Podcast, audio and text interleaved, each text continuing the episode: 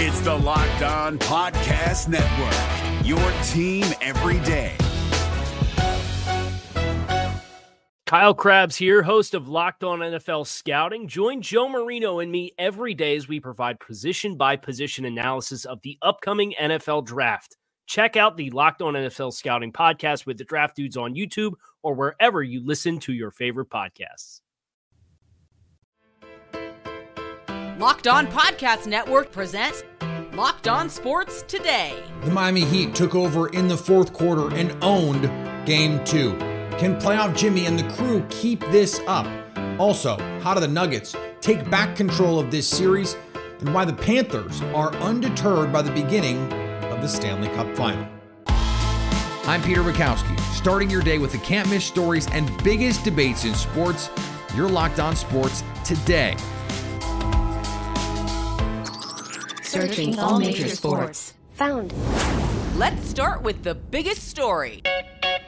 The Miami Heat went into Denver and did what they have done all postseason long. They shot the lights out and they came back in the fourth quarter to win a 36 to 25 fourth quarter from the Miami Heat.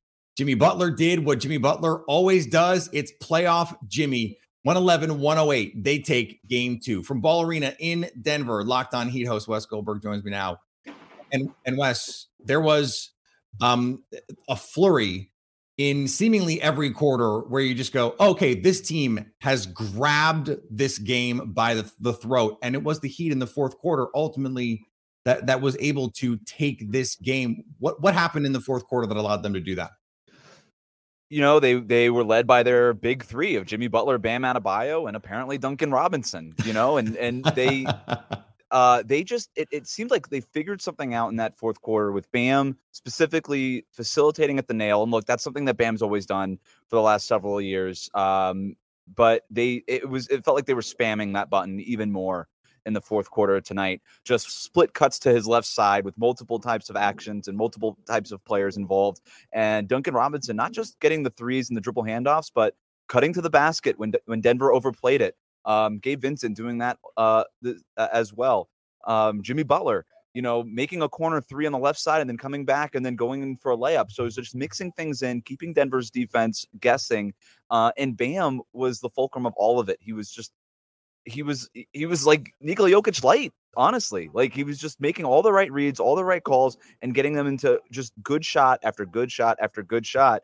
And they scored 36 points on, I think, 19 possessions. I mean, that's an insane clip. Uh, that that's that, that's elite. So, um, and I think you have to start with Bam uh, in terms of credit. Yeah, and so there was this conversation after the game. Erik Spoelstra asked about making Nikola Jokic a scorer, um, a question that he took exception to. Um, what what do you think of this idea, and is it something that you think actually is a viable strategy, long, long-ish term? Right, seven games is not really long term anyway. I think it was less trying to make Jokic a score, and I think that's why Spoelstra was a little annoyed with the question. Um, it, it's less about making Jokic a score and more about taking things away from his from his teammates. So Bam was pretty asked point blank about this, and he said, "We just try to take away the cutters. That's it."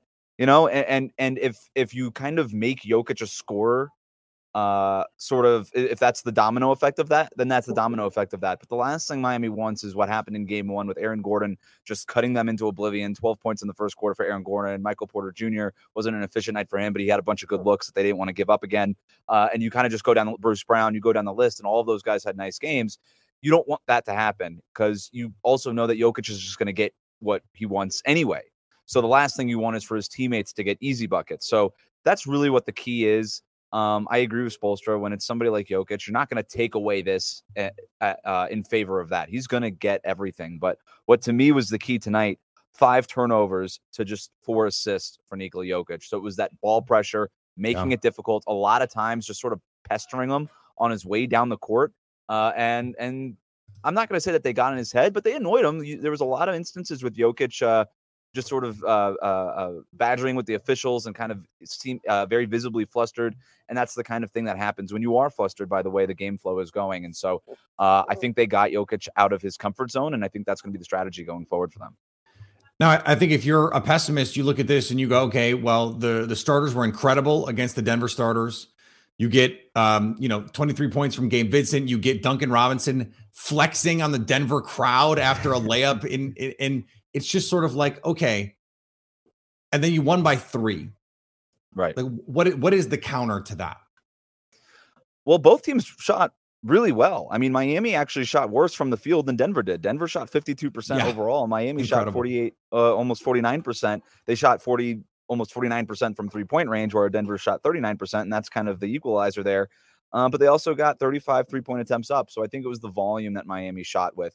Um, the turnovers, they need to be cleaned up on Miami's end, especially the transition off of the turnovers. That was a big problem for them in that second quarter when Denver made their run. But this was a game of I don't know, three different runs, right? Miami had the big run in the first quarter, end up going up by 11 or 12. Uh, Denver makes that huge run, between, kind of bridging the second and the third quarter. They go up by 15, and then Miami makes that final push, uh, the one that we already discussed in the fourth quarter. Stay up to date all year on the Miami Heat by subscribing to Locked On Sports today and Locked On Heat on your favorite podcast app and on YouTube. Thanks for making Locked On Sports today your first listen. Coming up. How do the Nuggets take back control of the finals? Before we answer that, Ed Oliver has officially secured the bag in Buffalo. Bad day to be at table. Make a fast break to FanDuel during the NBA Finals because right now new customers can get a no sweat first bet up to $2,500. That's right, $2,500 back in bonus bets if your first bet doesn't win. Usually, when you bet and you are wrong, they just keep your money. Now, if you bet and are wrong, you get your money back to gamble with again. It is a wonderful, beautiful thing. Just go to fanduel.com slash locked on and sign up today to claim your no sweat first bet. Then you can wager on everything from the money line to point spreads to who wins the NBA finals. Or you can check out some baseball lines. The St. Louis Cardinals are in Arlington to face the Texas Rangers. FanDuel likes Texas at home with odds on the Rangers winning minus 126. So don't miss your shot at a no sweat first bet up to $2,000. $2,500 when you join FanDuel today. Just go to fanduel.com slash locked on to sign up. Make every moment more with FanDuel, official sports betting partner of the NBA. If you're looking for the most comprehensive NFL draft coverage this offseason, look no further than the Locked On NFL Scouting Podcast. Join the draft dudes, Kyle Crabbs and Joe Marino, as they go position by position through the NFL free agent class and into the star studded crop of college stars who will be selected in the 2024 NFL Draft. If you want to know who your favorite NFL team should be adding to its roster, you need to check out Locked On NFL Scouting, available on YouTube and wherever you get your podcasts. Part of the Locked On Podcast Network. Your team every day.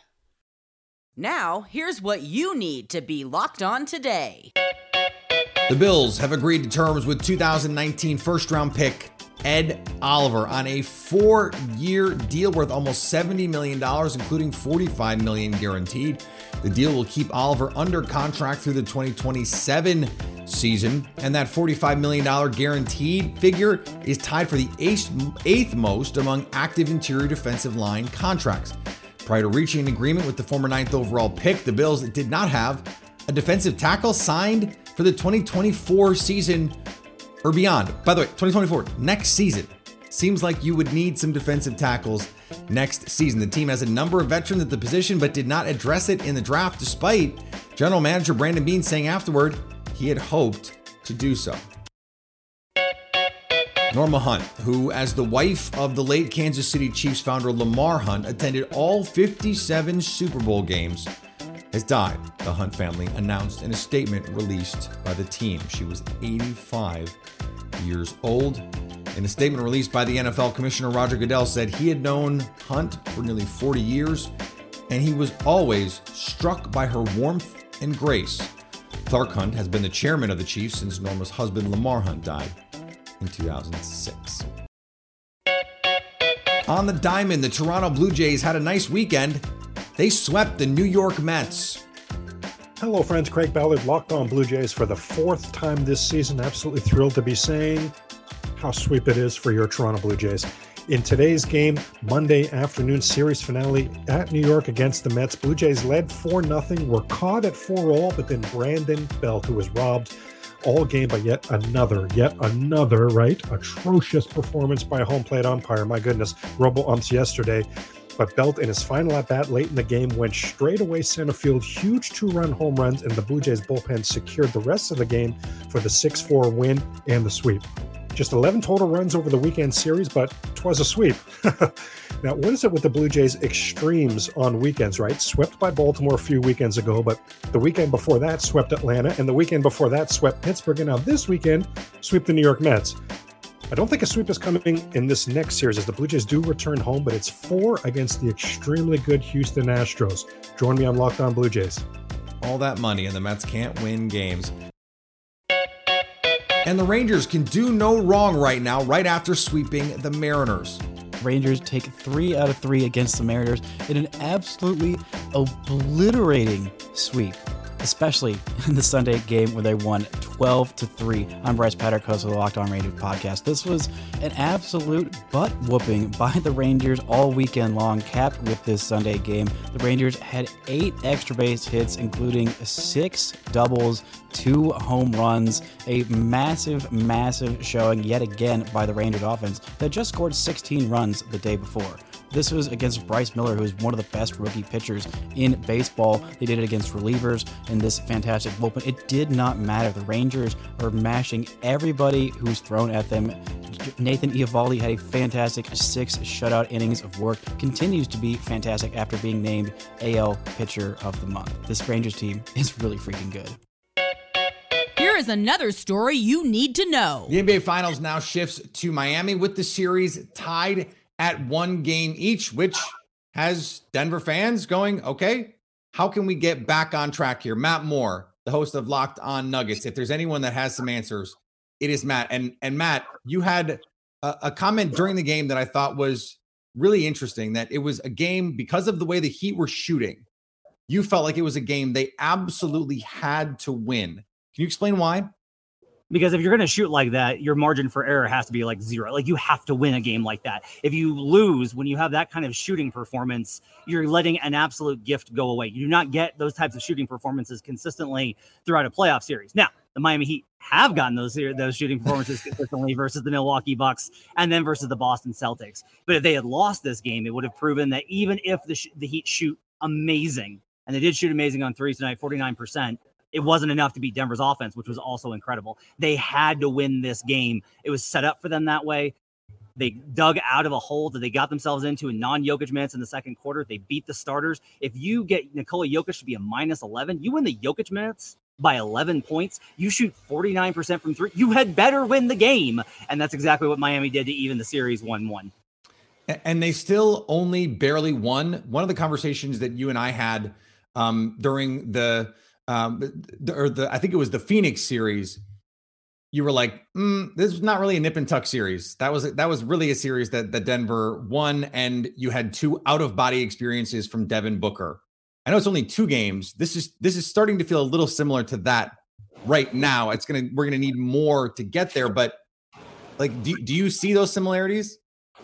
A little bit. I think I would be honest in that this is like how Miami wants to play, right? Like Miami's more comfortable winning close. Denver's going to win a lot of close games. They've been excellent, but they melted in the fourth quarter, like so many teams have done versus the Heat before. So for Denver, you know, they were able to get separation in game one on a terrible game from Miami. They were unable to beat Miami when it was a great game from them all around, except for Jimmy Butler. So I think really what this comes down to is like if things even out and you get a great game from Denver, which they did not play tonight, and you get a great game from Miami, what does that look like? Even with a 124 offensive rating, Denver could have been better. They could have been significantly better, especially defensively. So I think there's a lot of ways where this is going to be a little bit tighter. I don't necessarily think this is going to be wild swings one direction or the other. I think this one is going to be closer. I don't think Denver is geared necessarily to win by huge blowout margins. And I definitely don't think that Miami is going to win by more than 15 at any point in the series. Maybe I'm wrong, but I don't get that kind of sense or, or feeling from how they play the game. The pace is also really glacial, which gives both teams an opportunity to come back if they just hit some shots late. So I do think we're going to see what is probably going to be a pretty tight series in the fourth quarter going forward. Uh, I, I, talked to Wes in our in our first segment about this turn Jokic into a scorer idea. Erik Spoelstra dismissed it after the game. Um, the untrained eye even taking some shots um, about people talking about it. What do you make of this notion, which I know we touched on after game one? They had a 124 offensive rating. Denver had a, an 80th percentile performance offensively amongst all games this season from all teams. The offense was fine. Like you made Joker a scorer, he scored. He scored efficiently. He scored well. They could have scored better. Honestly, I think what we'll probably see is that a lot of the potential assists did not go his way with MPJ continuing his struggles, KCP yeah. not being able to knock down threes. There were probably more opportunities that were blown by the wayside. It's not that Joker wasn't making passes; it's that guys weren't converting. And they, I don't necessarily know that, that was great Heat defense. I think some of it was just the Nuggets missed shots. I also think that with all that, again, they put up the offensive rating that they needed to to win this game. This game was lost for Denver on the defensive end. And if Miami's going to shoot 49%, yeah, you can turn Jokic into a scorer. That's going to work out just fine for you because there's no way for them to be able to out generate whatever it is that you're going to do. I, I just I want to close on this. When you look at the the the starters versus starters minutes, I mean the the the Heat crushed the Nuggets in those starter minutes. Um, they shot almost 50% from three. They made Jokic a scorer, which uh, theoretically they wanted to do, and still only barely won.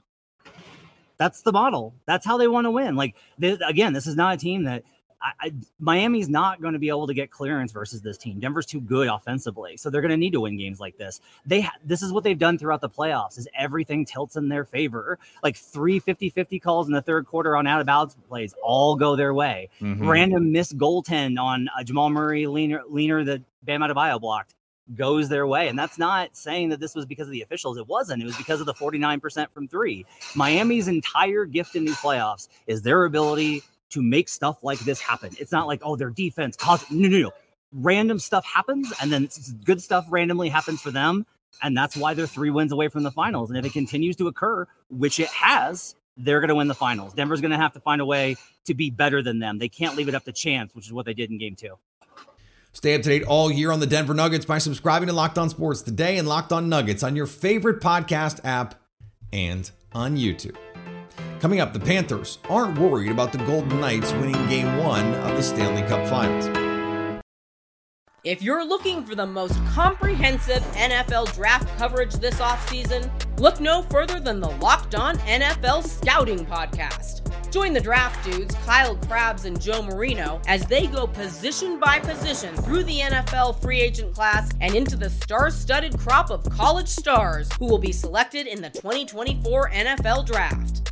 If you want to know who your favorite NFL team should be adding to its roster, you need to check out Locked On NFL Scouting, available on YouTube and wherever you get your podcasts. Part of the Locked On Podcast Network. Your team every day. The Florida Panthers were not supposed to be here, right? They were supposed to lose to the Boston Bruins in round one and become a historical footnote for one of the greatest seasons in NHL history. Wrong. The Panthers stopped history and beat the Bruins, and they, of course, deserve to be here. You have to win the games. And as Locked On Panthers host Armando Velez points out, the series doesn't start until the home team loses. A few quotes that Paul Maurice said was everybody just effing breathe. That is a, a quote from Paul Maurice directly uh, post game from from uh, from Vegas, and honestly, uh, a- after after experiencing Game One of the first round series, and we're we as Florida Panther fans are used to the Florida Panthers not winning Game Ones of series as well, and I, and I know there was that 26 year drought and everything for the Florida Panthers too, but listen, we spoke about Vegas losing Game One of excuse me, winning Game One of 2018 as well uh, not everything carries over from one game to the other in in the in the Stanley Cup playoffs. Let's also not forget, and I don't know how you could, a Florida team in the NBA Finals right now was also not supposed to be there. The eighth seed. They almost didn't make the playoffs at all. They lost game one of the play in tournament. This is just how this works sometimes. So the Miami Heat look like they're in a very different position right now than they were after game one, right? These series change game to game every single time. Two time NCAA champion Rose Zhang became the first player in 72 years to win on the LPGA Tour in her pro debut, capturing the Mizuho Americas Open with a par on the second playoff hole against Jennifer Kupcho on Sunday. Zhang arrived on the LPGA with the most fanfare since Michelle Wie West in 2005, and Zhang delivered in the shadow of the Big Apple at Liberty National. It's in New Jersey. She went from NCAA champion to LPGA champion in a span of 13 days. The last woman to win as a pro in her debut was Beverly Hanson, who edged Babe Zaharias to take the Eastern Open in 1951. Truly amazing stuff, and I doubt the last time we will be talking about Rose Zhang winning a golf tournament on this show. Thanks for making Locked On Sports today your first listen. Now go find your favorite team's Locked On podcast and make them your second listen. Coming up tomorrow, who has had the best offseason in the NFL? So at least until tomorrow, stay locked on sports today.